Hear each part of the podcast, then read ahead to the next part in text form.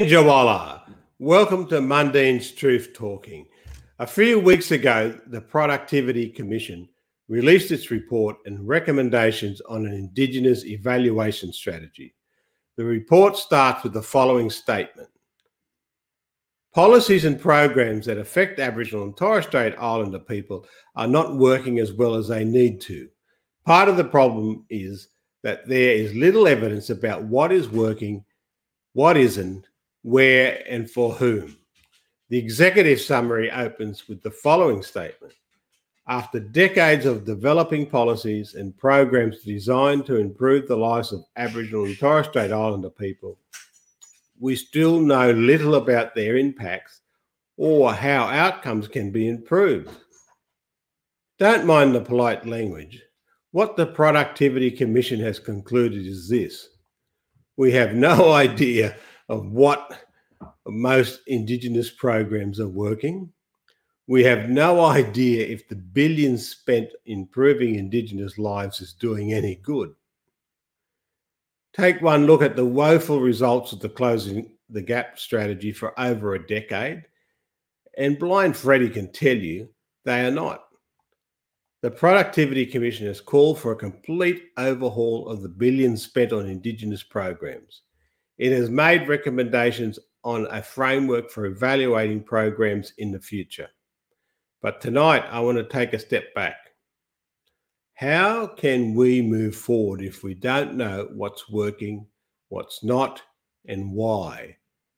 In the past, I called for a complete audit of Indigenous programs. How is money being spent? What is being achieved? Tonight, I got the good, the bad, and the ugly back together again to talk about this idea.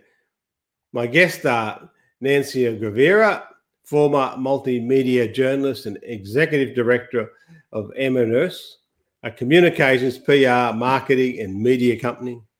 James Williams, entrepreneur and advisor to corporates and government. And of course, the ugly Darren Good, Godwell, CEO of in eye to eye global. And the first question is Do we need a total audit of Indigenous programs and spending? And what should it be focused on? You, you want to have a go, Nancy? Let's go. Uh, that's a really big question, Warren. Um, do we need a complete audit of Indigenous programs uh, and their outcomes? Uh, look, I think it's such a complex one that um, you'd have to. Well, for me, and for, for for the observations that I've made about Indigenous policies and programs and impacts in the time that we have been uh, basically government has been directing funding since probably 67 towards those programs.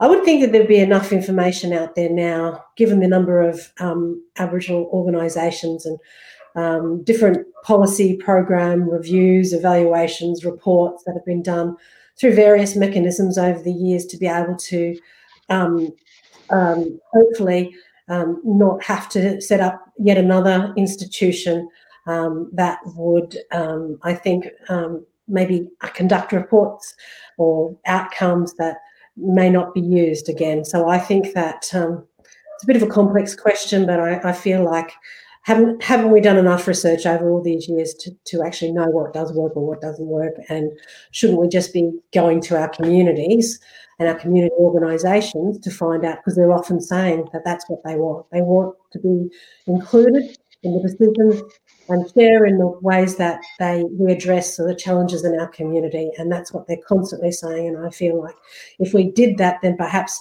the pathway to evaluating whether or not those services work might be a bit more smoother yeah okay bad james what do you reckon uh, thanks warren um, look I, I, I think it's 500 and something pages of a uh, well-written, you know, um, uh, you know, bespoke discussion on evaluation and the need for it.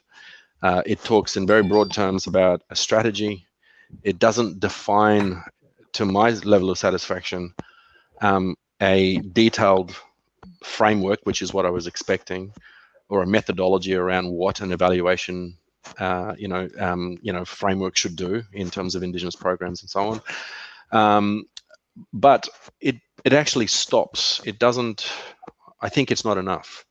I think, uh, as Nancy was saying, it, it, does the same thing that we've always done, which is we write a whole lot of stuff and very detailed work. I'm sure, with some people that are incredibly invested in the process, um, um, describing something as if it's the new panacea, the new horizon for the next 10 years, as as we've had other panaceas introduced 10 years ago, you know, um, you know, and it'd be the same thing. We we actually focus on evaluation as the panacea and the solution.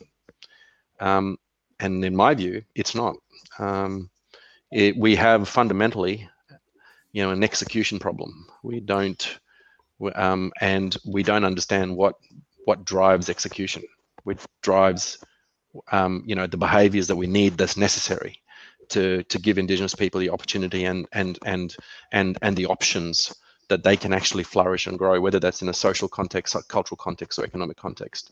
The execution problem, it, it, the the whole framework and our approach from government, we we're effectively militating against potential success. In fact, we're actually walking down a path where I think we'll fail the same way, because we look at evaluation as the new panacea, the new new solution any any framework, any any program, any policy needs a good evaluation methodology from the start to finish. That's that's not rocket science, but it doesn't solve the problem. Um, uh, you know, we we probably need to start thinking more about driving performance and what is it that we want and what performance looks like. Um, and maybe that's what they're talking about in the evaluation stuff. But I wasn't wasn't compelling. I actually, um, as I gleaned through the report, I didn't see anything that um, really stuck out to me and said, "This is really amazing." Um, so yeah, I think we'll talk about that more, but um, that's probably the beginning for me. Um, okay, uh, thanks, James, for that. okay, um, uh, Darren, we'll get you in on here, uh, and uh, then after that, let's just open up, and you can just jump in and out as as you please as we as we go through this conversation. Okay, so you know, do we do, do we need this audit, and, and if we if we do, then what is its focus and what does it need to do? And, and if we don't, then what should we be doing? Okay, Darren. I think um, hmm. I think where we are right now is we already have a pretty fair idea about you know things aren't going the way we want to go. So if the purpose of an audit is to ascertain you know what's what's happening, then, I, I agree with Nancy. You know that's that's been done to death, literally. Um, it, it surprises it surprises me that in the framing of this work that um, the Productivity Commission didn't actually uh, unleash some of those most powerful forces for change that we have in, in, in modern society, and that is the power of the market. Um, we didn't see a lot of talk in the 517 pages about how to use market based outcomes and spending from the public sector to achieve what you want.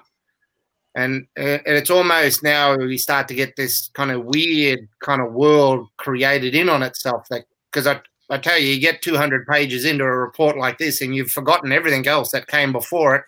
And you're trying for dear life to get to the 517th page.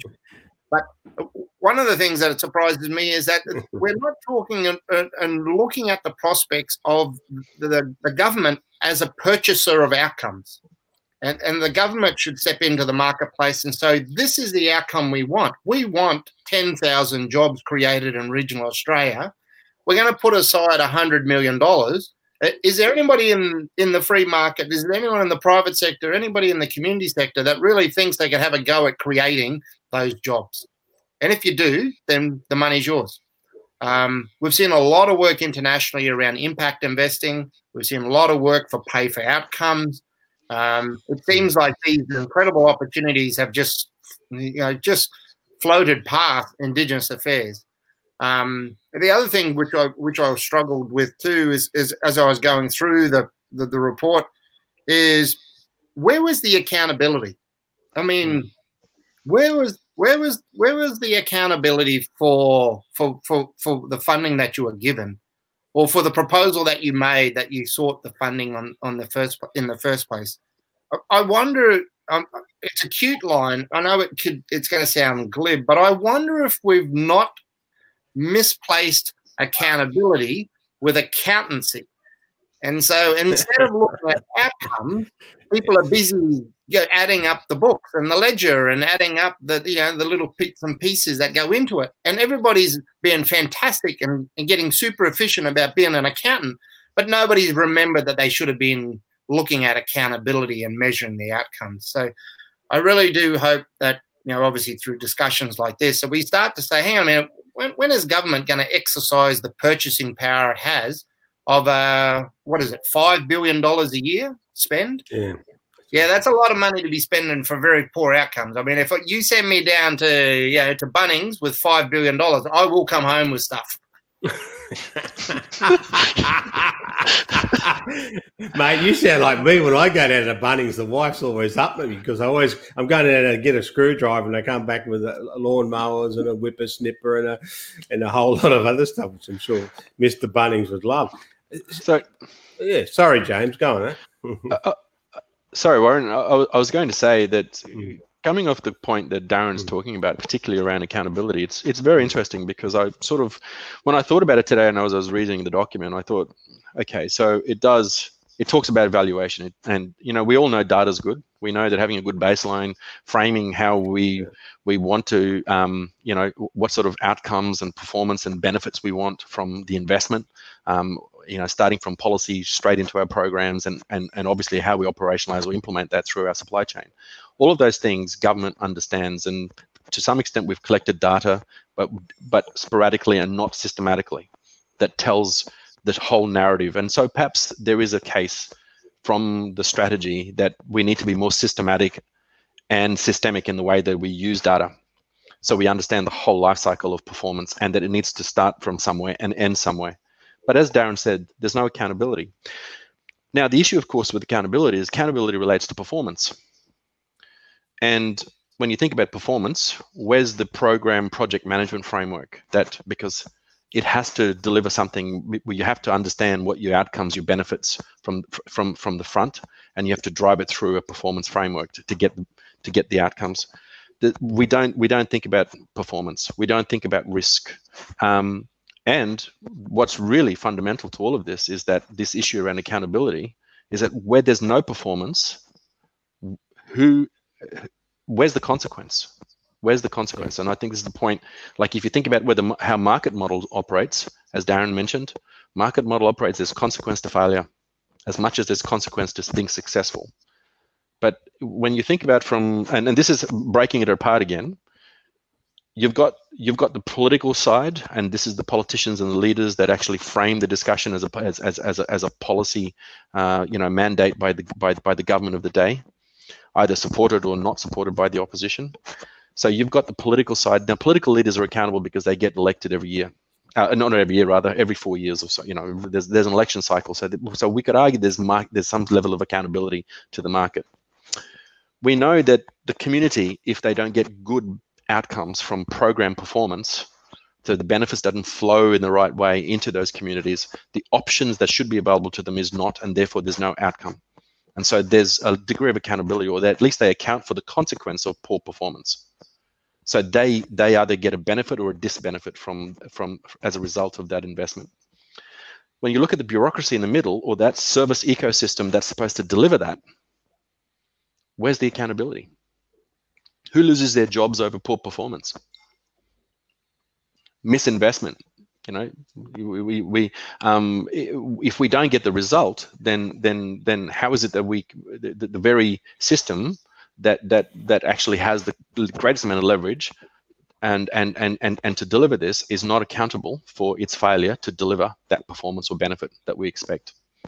Um, and and I, and I find that incredible because it, it comes back to the same discussion I've sort of mentioned in previous points where I think that inherently one of the issues with the public sector and so if you think about the, the evaluation problem, is that the public sector has what I call a supply bias, and that is that their inherent bias is to deliver services, but they don't have to account for what the market wants because ultimately they their right hand takes the money off you to pay their left hand to deliver the service. Um, so they draw revenue through taxation, um, they pay themselves, and they deliver a service back to you. Um, the market can't turn around after they've delivered something to you to say, well, actually, I'm going to take my, my options, my preference, my money, and go somewhere else. And so this inherent problem means that the, the, the focus around valuation, I think, should be flipped around. I think we should be focusing on how we deliver a type of mechanism that holds the this mechanism that delivers it accountable because it should do what the market does which is holds you account that if you're not making the coffee I want at the price that I want, I can go somewhere else. And and and and and right now, Indigenous people don't have an option. They actually don't. Um, other than the fact that you know maybe sometimes we say, well, if the CDP or you know the job service programs, a job service provider model is not working, they go to market every couple of years.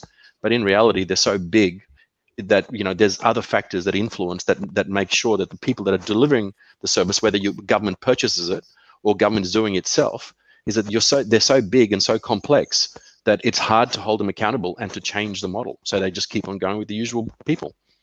There's there's just there's just not enough, you know, dynamism in that marketplace to actually really um, incentivize the right sort of behavior. So so I don't think it's Indigenous people that should be incentivized. I think the people that should be doing it should be incentivized, but they're not. They're not incentivized to perform. Yeah.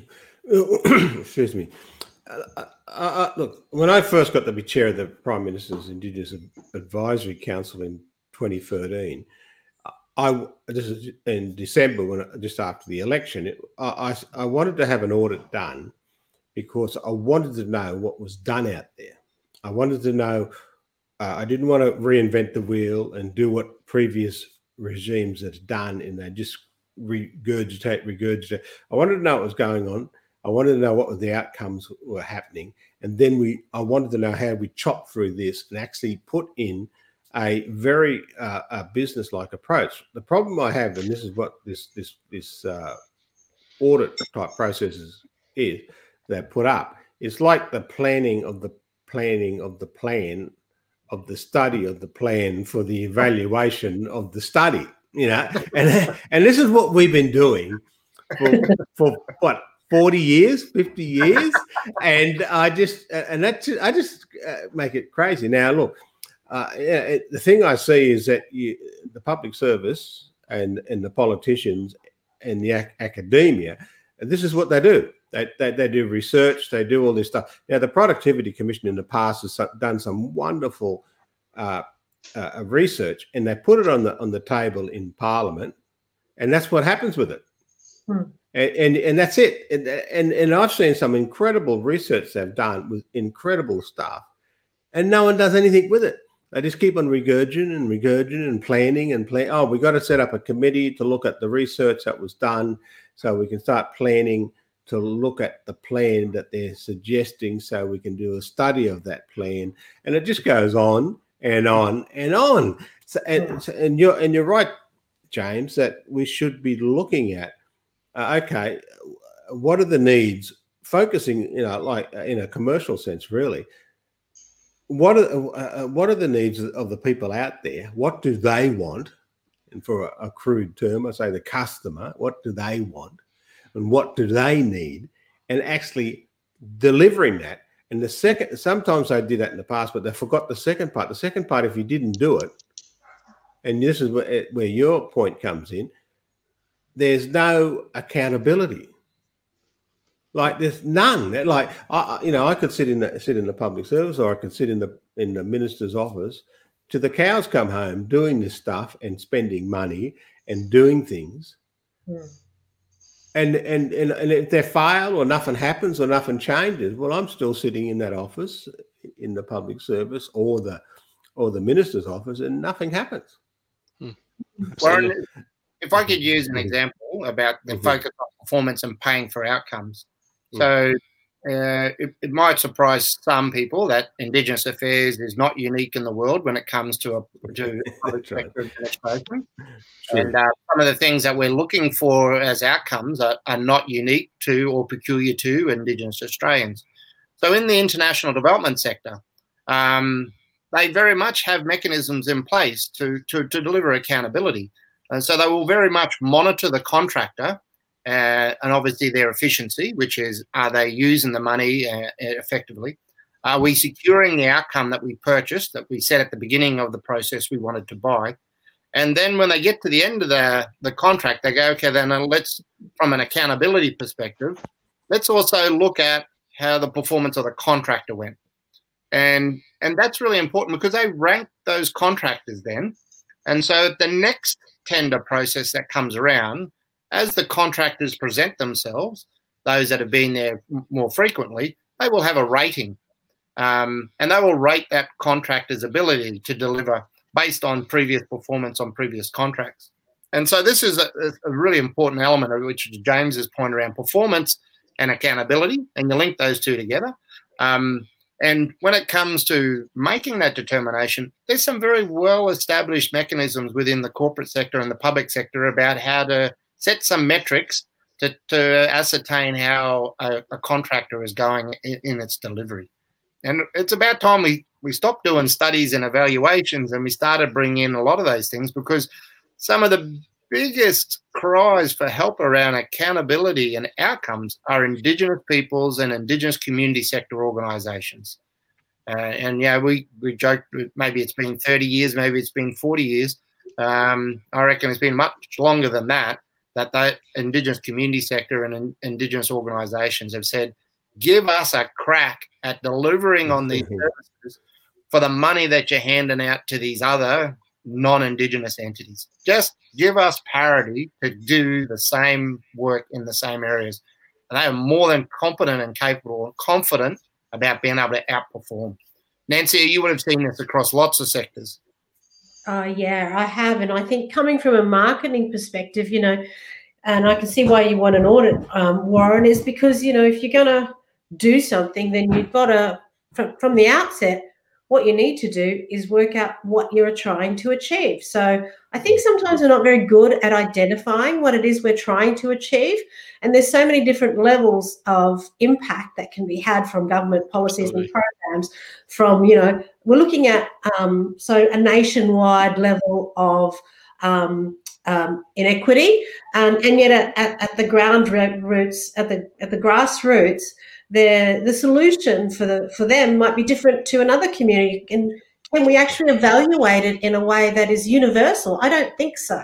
I think that the the solutions to some of the challenges that our communities are facing are, are they're different because we're all living in different circumstances with different levels of historical uh, treatment and so I, I, sometimes think that you know looking at it at that top level um, fails to recognize where we ha- where things have worked um, and at other points, it you know it doesn't recognise where we're just uh, acquitting. I think is the right word. Yeah. Acquitting our processes and um, and fulfilling compliance requirements, and I think James mentioned that before, um, in order for the government to prove that it hasn't um, taken a risk with public, tech, you know, with public monies, which they, they do across the board. So, um, you know, I think that um, if we were to look at what works, and I know that some of the reports that we do do do that, um, you know, the overcoming a disadvantage report, for example, um, um, does identify some of the programs that works, but those solutions may not be the same or needed in each every or every community. So it really does need a localized solution, I think, for for some of the things that we're trying to achieve. But yeah, as a marketer, you do an audit, you work out what you're trying to achieve, get that number to something else, and then once you've gone through your set of processes, at the end you do your audit again, or you evaluate it, and then you sort of see whether or not you've done what you it's intended to do. That sounds fairly simple, but it seems to be something that's a bit elusive when you put in um, the bureaucracy in between that. I think. Yeah, and their their solution to this is I agree hundred percent with you, Nancy. Their their solution is that they they want to set up another bureaucracy Woo. to do to do the audit. Mm-hmm. to do this stuff.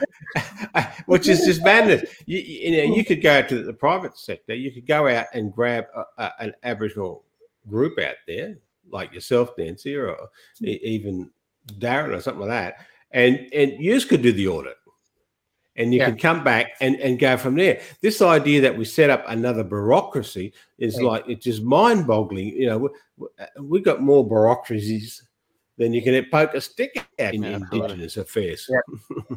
yeah. Well, I wonder if a radical suggestion might be, and this happens in industry where you're in the contracting business, is that there's some industry kind of parameters about what's an acceptable admin as a percentage of the overall and the delivery. Uh, now, you, you you can go, you know, you can go hell for leather and and get a big fat margin. Um, but if all your competitors are, are, doing less than that, then you quickly find it pulls people back to an acceptable industry level. I wonder if a radical suggestion right now is we don't turn around and we stipulate that there's going to be an 11 11% admin fee capped on all Indigenous uh, funding, starting with the public sector agencies. So if uh, if it's a billion dollars that's set aside, then 11% of a billion dollars is set aside for the admin fee for the bureaucracy, and then uh, that's it. Uh, if they want to spend more than that, they find another way to do it. And if we cap that amount of administration uh, and say, listen, this this has just gone beyond a joke. You know, we, we see more money appropriated to Indigenous affairs, and we see more money going into to, to places other than frontline service delivery. Yeah, and you're right there too, because there was a productivity report that was done, what, 2013, 20, 2014, that actually said that, that most of the money doesn't, it, it, well, uh, about half the money doesn't even get out of Canberra. It's run into the bureaucracy. And then an, another 25% doesn't even get out of Sydney or Melbourne or Perth or the capital cities. And, uh, and, and so you're getting this pittance actually hitting the ground. So look, I agree with this argument from, from what we hear from people, and, and, all of us have been across the country from the community saying, "Hey, we want to do this. We want to do these things. So let us do it and get on with the job, and let's have accountability around that." And we actually, and that capping part is is brilliant. This is what happens in business. They sit there and go, "We're gonna we're gonna build a bridge." they'd be shocked if they found out that you know uh, eight hundred million dollars, that billion dollars, is still sitting in the head office paying for salaries of people to do reports. Yep. It's it's rather than the money actually being spent on the bridge. Uh, so this is this is the madness of it all. So look. Uh, uh, it is a radical change. They need to really stop talking about the bubble, Canberra, or Sydney or Melbourne or whatever, and actually, and you and you said it quite good actually, Nancy. Every community is different.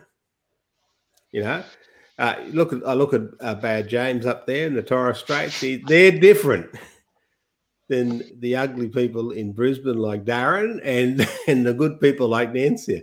We got all these. Uh, we got all these and that's one of the papers I did for the for Malcolm Turnbull as Prime Minister. We said we have to regionalise this. Mm. Uh, I didn't describe what the region is. I just said regional, and we're looking at if remote community are different than people living in Dubbo, to people living, uh, uh in, you know, on Thursday Island, the people who's living in Eastern Kimberleys and or, or, or the Pilbara, and we've got to start having that you know, having that approach and that, that attack mm. to these things. Mm. The other thing that's interesting now, and, and, and I think we spoke about this before, uh, is the private sector, actually, the Indigenous private sector, is more than the $5 billion that the state, the federal government spends. Mm. Right. More. and yeah. so, so, so, are we doing a, a futile exercise here now where the Aboriginal business sector is just running away with it. Mm, in a very in a much shorter period of time in terms of the investment in that sector as well. Yeah. In, in, yeah. in the growth of that sector, that is, yeah. yeah. Very where, where, Nancy and and Warren and Darren, where I think it's really interesting in this whole situation, particularly on evaluation, performance, and you know benefits or value that's that gets delivered, is that there's probably a couple of things. One for me is that what are we actually evaluating then? Are we evaluating performance of the, the service ecosystem that's supposed to transform and create the, the options that actually ultimately Indigenous people leverage and then their circumstance transforms? Or are we evaluating and focusing on the behavioral transformation or change or shift in, in social, cultural, and economic circumstance for Indigenous people. Because I thought closing the gap was just that. Every year we capture data that tells us that Indigenous people didn't go anywhere, that socially, culturally, and economically, no movement.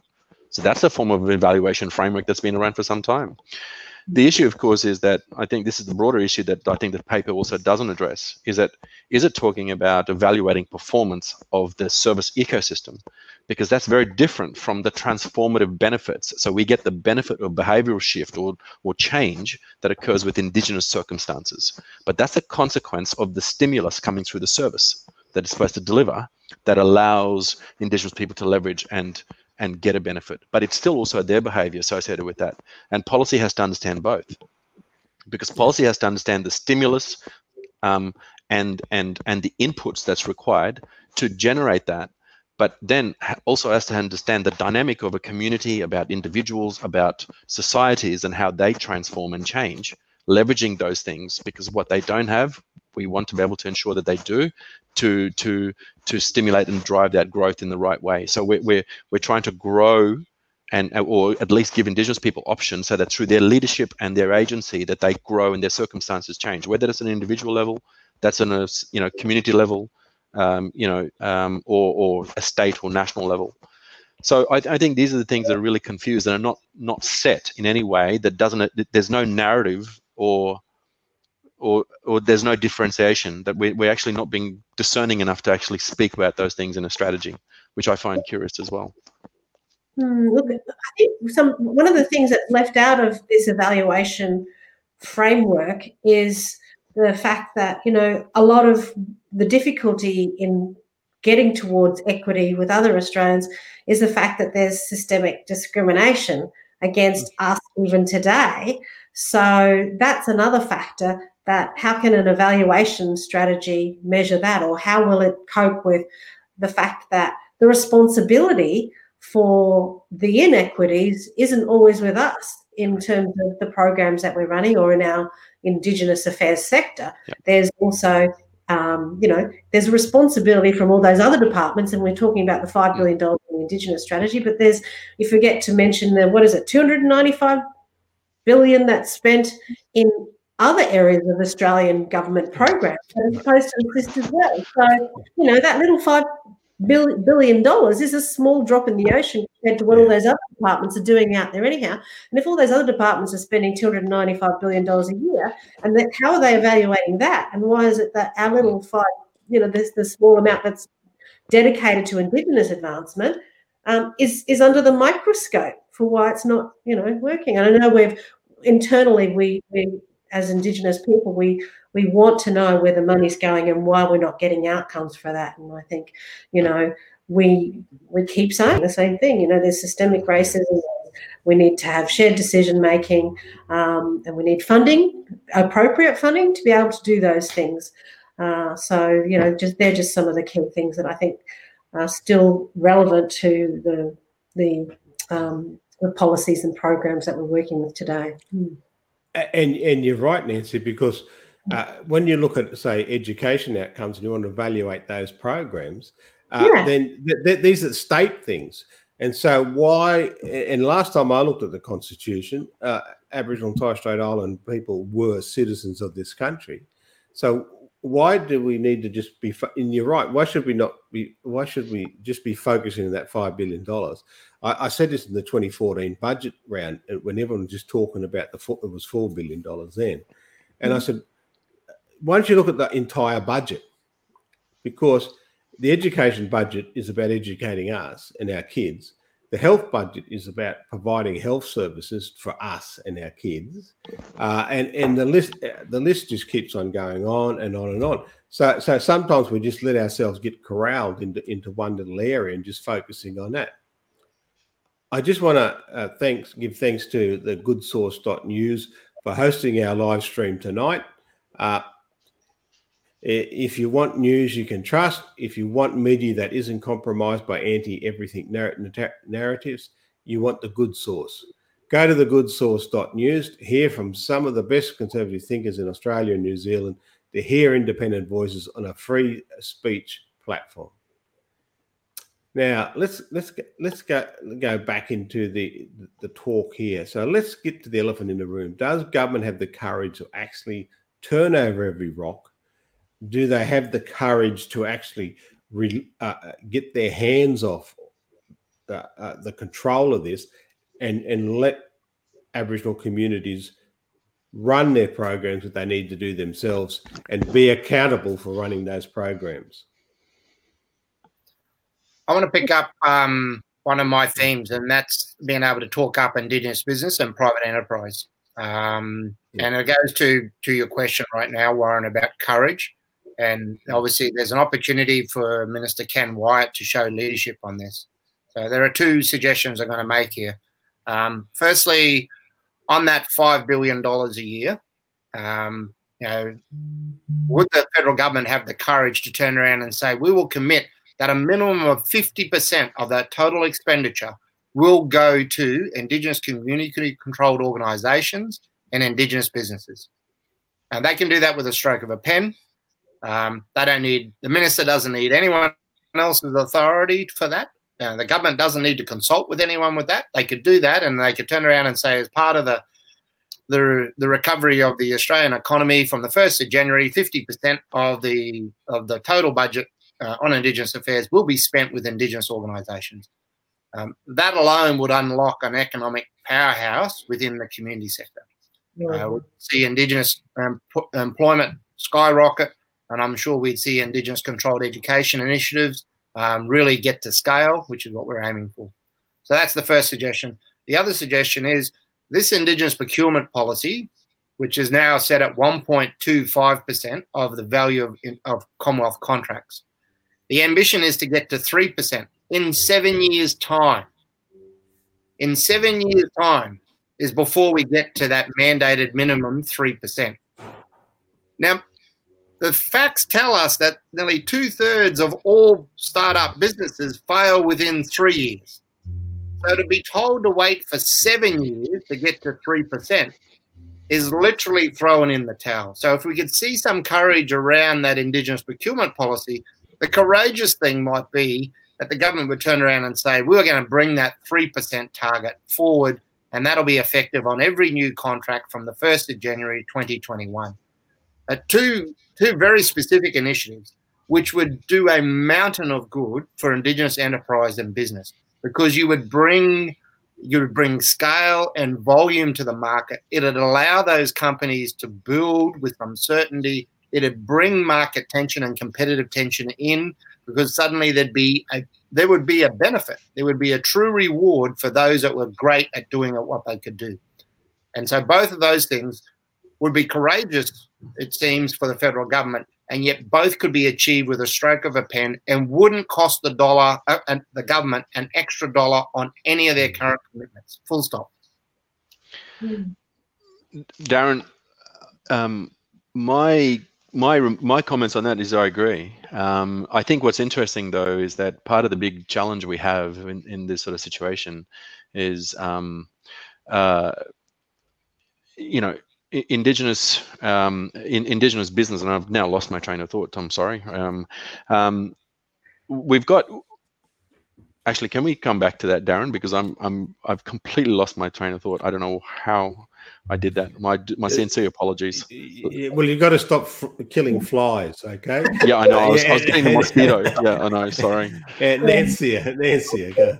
That's a great point. You know, if you handed control over to Indigenous private sector as well, Darren. But I mean, what if we were to use the use that same money in our community controlled sector to solve yes. that mm isn't hmm. you know it's sort of the same it's not the same thing because one's commercial and one's community controlled but yeah. those community controlled organizations have been there for a long time so shouldn't we be you know supporting them more i think one of the issues that we have in solving or, or getting to some sort of equity level is the fact that and i'm sure that you know i've, I've been in government for years since the, the late 80s right i was in daa ATSIC I was when they there when they crossed over in Canberra and Aboriginal hostels. I've worked in anyhow um, National Congress even. But what I've noticed over lots of time over that period of time is it seems like the mechanisms that have worked well, we don't give them long enough to be able to settle in and to be able to have continuity for the programs that work before we suddenly all the rules change again, whether it's because of a government or whether it's because of a politician, a minister who's changed.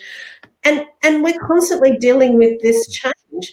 And it makes it really, really difficult for us to be able to achieve something or to make even how how long and you know with this evaluation strategy, I'm not sure if it's in there or not, but you know, is it going to give our um, our programs and the community orgs that are going to run them um, the opportunity to let them settle in and to refine it and to you know to hone those those programs um, and the processes too so that they can um, be able to I don't know just operate more efficiently um, over a longer period of time. It's that constant change of funding programs and the little bits of money that we get all the time to be able to try and get something something running. I don't know if you've noticed, but you know, when you when you're doing one one program in some of the sectors that I've worked in, you've got like you might have up to you know five, maybe more different funding bodies you've got to quit for that.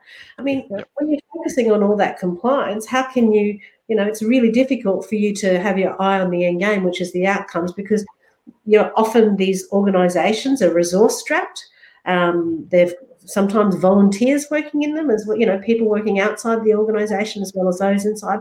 And we know that lots of Indigenous um, um, um, uh, workers in these organisations they're not all they're not in the middle management sector often. They're at the bottom of those organisations and at the top of them. And there seems to be you know that sort of high skilled project management level in the middle management. They're they're often not at that level. So um, if we could get a bit of consistency in the funding arrangements, like they do in the arts sector, I know that you know our key arts organisations they get, I think it's a four-year time frame in the in the peak body to enable them to get work towards a longer term planning. That's that's an issue for our community controlled organisations and for our yeah. programs. Well. And, and, and you're right. We do have some amazing organisations out there. The Aboriginal Medical Services, for instance, the community medical service sector.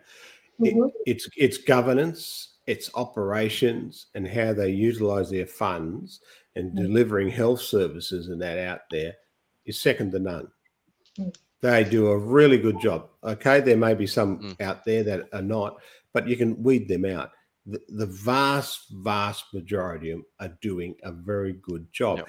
Uh, we need to uh, resource them and that about how, how do they, you know, innovate with different things. You know, like I remember the big change that came in a few years ago when they started using that. Some of them were just working on grants. They they then started using the Medicare card, and I was I was listening to um, uh, some of the medical services in the Northern Territory, and that, some of them said just by using the Medicare card, that they, they got an income growth of four million dollars mm. per annum.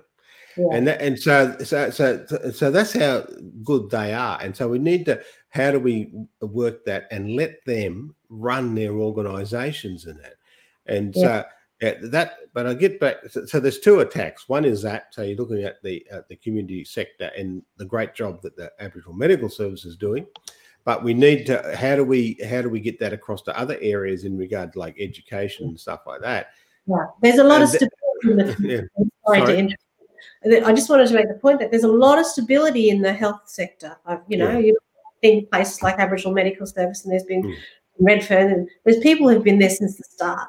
Um, mm. And I think that's you know one of the factors that enables their stability and enables them to be able to deliver effective programs. Yeah. Yes, that's correct. And then getting back to uh, to to Darren's point, which is that. Uh, the, the the the thing that's really going to make the difference is how do how do we get uh, community uh, communities that, to have their own small to medium businesses, yep. and how do how do we get uh, investment in there because we statistics we already know this statistics on a global stage from indigenous communities across the world as well, well as the wider communities across the world is that in in rural and remote areas and even in cities the biggest employers are small to medium businesses and so, so in the, in so we need to okay if we're going to create mm-hmm. economic prosperity in these communities, then how do we uh, get the investment in how do we take the, the challenge of that investment in there and, and build the capacity of those people to run their businesses? And that's going to take a little bit of time. I reckon three years is a good pace. How do we support small, because we know the first three years is, is crucial to small business. How do we support them to uh, to get through that three year period and build and build an industry. And then how do we? And I got this from the Catholics, and I got this from uh, Croatians and other people. You notice when they do business, they're actually working with another Croatian or they're working with another hmm. Catholic mm. or something like that. So then, how do we cross fertilize each other?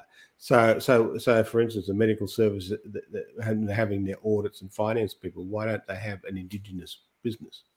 Yep. Uh, if if if if the the Aboriginal community shire councils, uh, if if if they're hiring the, the uh, waste management company, why don't we have a regional uh, Indigenous waste management company doing that? And so that's how we can cross fertilize these things, which then creates jobs. Yeah, I totally agree, Warren. And and look, I mean, I think we need to have that diversity at mm. at those areas, those local communities the way we want to have the greatest amount of impact. And the point, I sorry, I lost my train of thought earlier, but but I think part of the issue, of course, is that it's having that diversity in the ecosystem, in the in the sort of economy, if you like, in local communities where, and mm. also having indigenous business because they're important to that ecosystem because they can, they, they actually they're the organizations that catch money, they're invested locally, and they circulate money and and then more people who are indigenous being employed again catch money and they circulate money in the in the economy. It's really simple economics. And i think part of the issue of course is that that to me if there's any kind of evaluation if anything we talk about the you know indigenous procurement policy or any of the the big stuff is that the strategies that are really big that measure big numbers are really great. But what they don't do is that they probably don't get granular enough. And we probably yeah. need to get granular. We need to get we need to understand the the life cycle and the behavior of money and how it flows from the top all the way down to community because that's where the impact's at. And maybe if you're talking about evaluation in that context, I'd say yes, I agree. But to me, it's more a tool of enabling us to understand the behavior and then improving it and tweaking it so that we get the impact where we want it. And if that's what they're talking about in evaluation terms, I'd be in that. But if they're just talking about just being totally loose and not really guiding that direction and having a story, a narrative around what it is that they're trying to do, then I'm just going to be just as confused as I always have been about the, some of the stuff that we do. Um, so that's that's kind of the way I see it. Is that I think it's driving that into the into the point where communities leverage you know the investment the, the the the, policies the strategies they create the options but all of that actually creates a benefit that actually is circulated and is retained by community because that's the asset growth that we want in in in, in aboriginal people and torres strait islander people. Um, yeah. so. Yeah. Well uh, uh, I think we'll uh, we need to go and leave it at that point. The, the this discussion is just really warming up. Uh, and look, uh, everything that was said tonight, I agree with the, the whole process. What, what you're talking about. Uh, my concern is if we're just going to have evaluations just for the sake of evaluations and, and, just planning for planning and doing plans and all that type of stuff, then quite frankly, we're wasting our time. As well as if we're just going to set up another bureaucracy uh, to uh, to do the evaluations, to do the planning, then we're totally wasting our time. And if we're not going to focus on the different elements of the Aboriginal and Torres Strait Islander community, and I'm talking about the different regions, the different communities and that which have different issues that they have to deal with, then we're wasting the time. And if we don't get investment and we don't support small to medium businesses and those and, and, and build capacity within those community organizations that are doing a good job out there, then we're wasting our time. Absolutely. On that th- uh, and on that note, I'd like to thank you, thank you, um, uh, good James, and uh, be careful, Warren. This I'm, I'm, telling you, when I, I'm, going to ask Palaszczuk not to open the border because I know if I get the I get to Brisbane, they're going to punch me out. So anyway, anyway, Darren, good on you, and also Nancy, of course, the beautiful Nancy. Thank you for for your uh, for your comments tonight, and we'll be we'll be back again in the next week for another Mundine's Truth Talking. Thank thank you, and good night.